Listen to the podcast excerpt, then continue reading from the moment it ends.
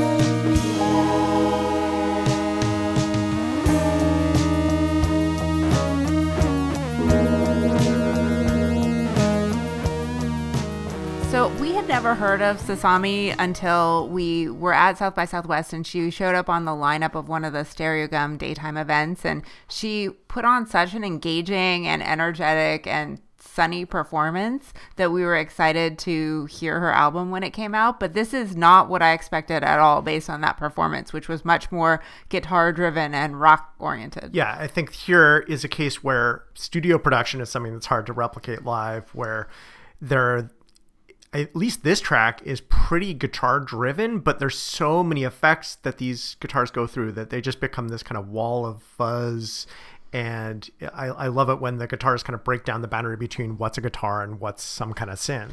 Well, she is the synth player for the band Cherry Glazerr, and so I assume that at least some of this is synth, but you're right, it's hard to tell. I think later tracks we'll hear more of that, but here it's uh, very yeah, just see how far we can push these guitar sounds, and it gives you this crazy contrast between her singing style, which is very kind of quiet and pretty and sad, matched with these guitars just you know maxed out and buzzing in all directions. Yeah, she's got a lot of production layers on here, and there's it's a very it's a album that rewards repeated listens with headphones on because there's a lot of beautiful little production touches. Yeah, I like here, yeah, these little hints of this buzzed out instrument that only shows up for a couple seconds and drops out. And we played, I guess, the second verse and what I guess I could call the chorus, except there's only one of them in the song. So she's definitely doing some, I think, playing with expectations and song structure here, where it's kind of verse pre chorus, verse pre chorus, chorus, and then it that doesn't repeat but then we hear those first two pre choruses coming back at the end of the third chor- of the end of the third verse rather. And so she's already kind of playing with expectations in that way which is great for something that again her singing style is very pop but doing these at least slightly experimental things. And i, I like in the second verse as well we get this along with the super buzzed out very over the top guitars is this little shaker sound, this just really understated percussion that you almost don't notice, except it ends up being kind of this repeating, you keep noticing this little shake, shake, shake that gives the entire album, I think, a little earthiness. So we start here, and it's actually, as I said, a very you know pop singing combined with the very blasted out instrumentals, as well as uh, I think a pretty down tempo start to the album. But things pack up dramatically on the next track we'll play, which is called Not the Time. Of these nights I'm gonna hear your song again.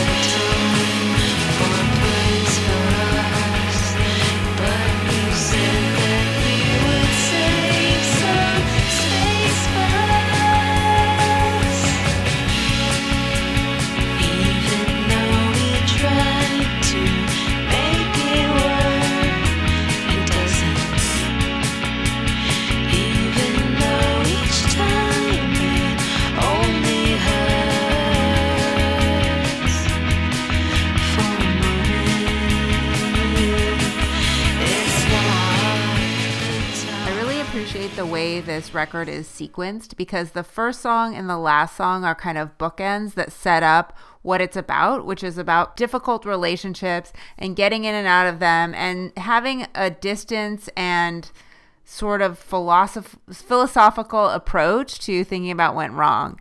And one of the lyrics from the first song, "I was the win- I was a window," gets at the idea that I wrote all these things down and I was going to send them to you and I waited for an answer that wasn't going to come. And I feel like these songs are all sort of open-ended letters to people that might have been in her life and then the last song sort of resolves it with uh, a resolution that is satisfying, but we won't get there yet. Yeah, and she employs uh, a, a songwriting technique that I really appreciate. We hear that in that bridge where we finally the promised synthesizers come in in force, and it has that really warm organ vibe to it, and where she's you know we, even though we tried to make it work it doesn't. And it's where there's these kind of hiccups in the rhythm where it's got this very just driving beat that's really pulling you along. And then it just this kind of stutter stop like the like the the engine skipping or just and it really manages to be very pretty and fast moving and yet insert these little unsettling moments. And we hear that in those verses as well where it's just the where you feel like beats are being yanked out of the meters and it just puts you on edge. It's really uh, i think en- engaging you in the song. It's it's you have to think about it. It's not just an easy listening kind of experience. And even little things like there's this verse chorus first chorus and we heard that come in in the second verse there. The sec- second chorus is longer it extends and then after we go through that bridge we come back into the chor- into a chorus that we heard the beginning of and then parts of the bridge then get shoved into the chorus. So i think she's having a lot of fun with songwriting structures and putting things you don't expect in different places. And i, I again the repeat listening is for for sure the uh, case here that we're being surprised by something that otherwise would seem just kind of sad but very poppy and i think it's it's trying to be more than that and i mostly succeeding. And so this same I, th- I think high energy driving beat carries on into the next track we'll play which is called mornings comes. Morning comes. yeah i like i like s's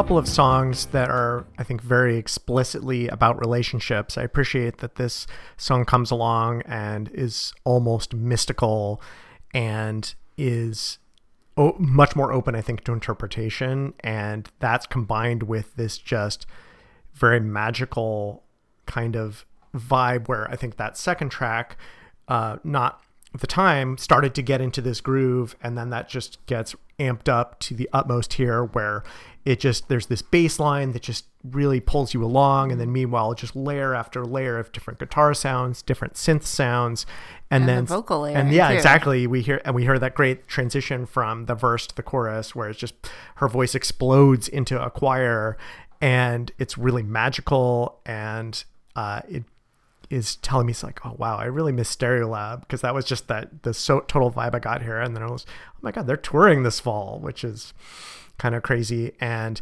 it's just I think a type of music that hasn't been pursued in a long time, and uh, where again it's like it's like tra- it's a trance. And at the same time it feels completely in theme with the album because it's about this contrast i think in the first verse which we didn't play because the song takes quite a while to get going. And the second verse, but where we actually have in the first verse, it's about, oh, you're finally getting your liberty. And then in the second verse, it's just this very grim uh, kind of existence. And that contrast, I- I think, plays for the album. We're about getting out of bad relationships. And then this next track we'll play, which is called Free. Free. We walked as far as we could go. The city held us as its own. We walked as far as we could go. We had to choose, so we took off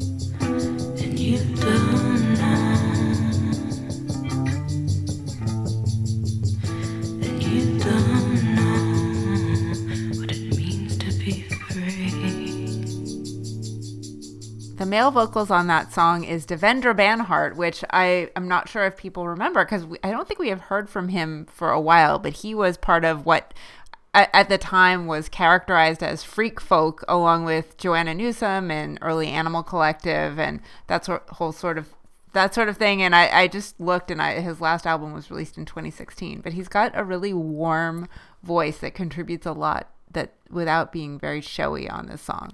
Yeah, it's nice to hear an established artist come and just like, no, I'm just going to give some heft here and not put too much of a stamp on the proceedings. that this is a really quiet song that's so beautiful and it's my favorite track on this record and there it says so much about relationships in the lyrics and the production touches are so interesting and in the part that we played which was the end of the song you can hear that kind of shaker percussion effect going back and forth as well as the drums that are just really soft toms Yeah, well, I, I like this, and it really plays for the. Yeah, you got to listen on good stereo, good headphones because the stereo effects, which are on a number of a number of the songs here, and uh, I haven't even pointed out, but this seems like a good chance because I like that shaker that we saw bef- or heard before is coming back and is really underlying it, and then this bass really um, so low it's just feels more like this throb, like this heartbeat maybe mm-hmm. kind of comes in at about the same pace, and they're both just dun, dun, dun, and that heartbeat is swinging left and right. Yeah, the toms sound kind of like a heartbeat, and I think the shaker sounds kind of like crickets. So eh, all of these are really there's there's a lot of production, and it's a little bit complicated, but it all sounds very analog and warm and naturalistic, which I like. Yeah, it's in its way not a very. It's not. It's not a.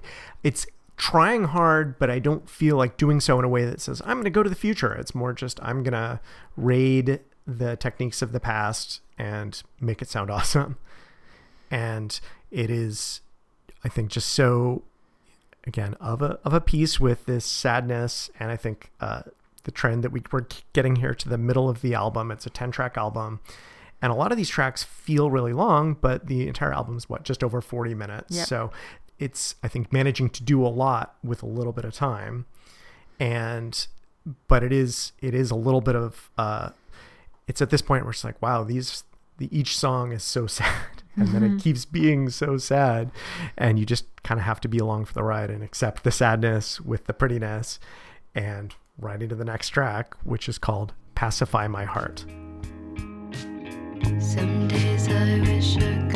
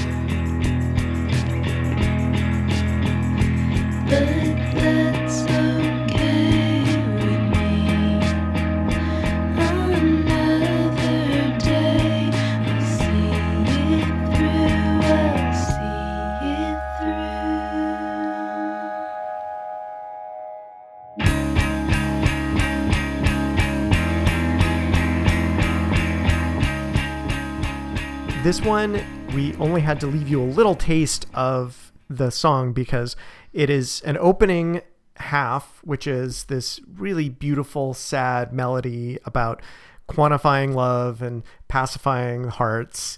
And then we come out of the second chorus, and then it, the song almost seems like it could end. Like there's that just kind of synth whine, like, oh, we're just winding down. And then suddenly, bang, bang, bang, these guitars come in, and you think, like, well, that's kind of weird and loud. And then it goes on for two more minutes of just throwing layer after layer after layer of different instrumentation and different synth sounds, recapitulating that five syllable pacify my love or pacify my heart, excuse me, quantify my love, pacify my heart mm-hmm. melody in different dif- different keys, different sounds, and it's just a little overwhelming.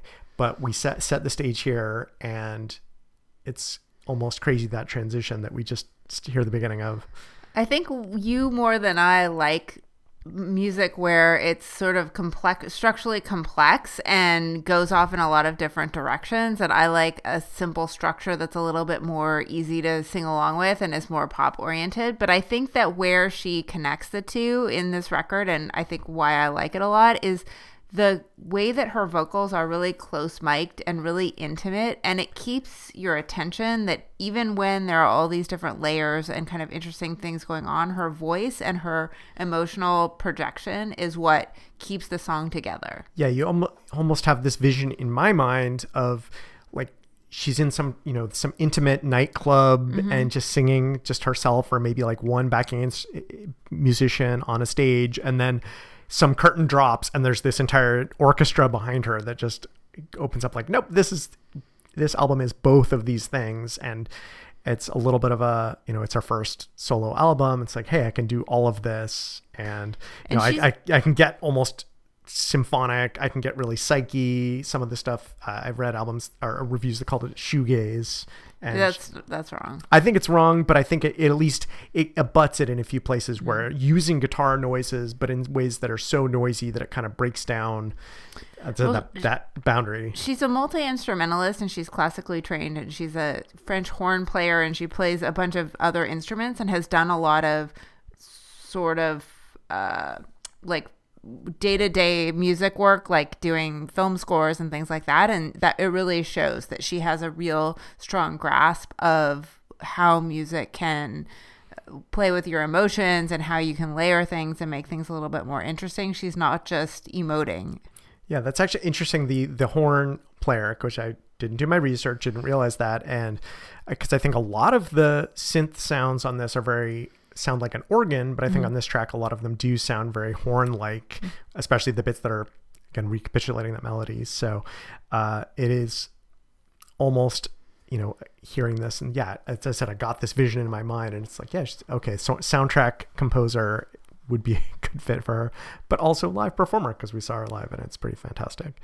So the next track we'll play is continuing into uh, i think a, a little freaky space. Called jealousy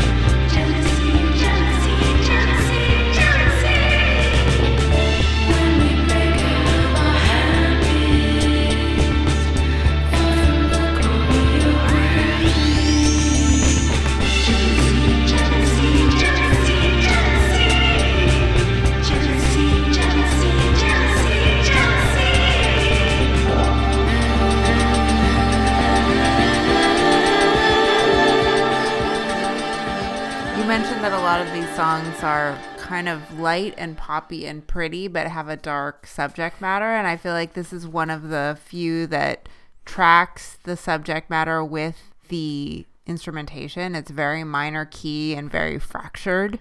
Yeah, I, I love how spooky it sounds, and I I really appreciate that it's so kind of jazzy, but then with this production that adds these just weird echoes and the repeated jealousy, jealousy, kind of almost whispered and yet so urgent. Yeah, there's so much lush instrumentation. There's a really quiet bass line, and her vocals are kind of um, are repeated out into a level where you almost can't hear them.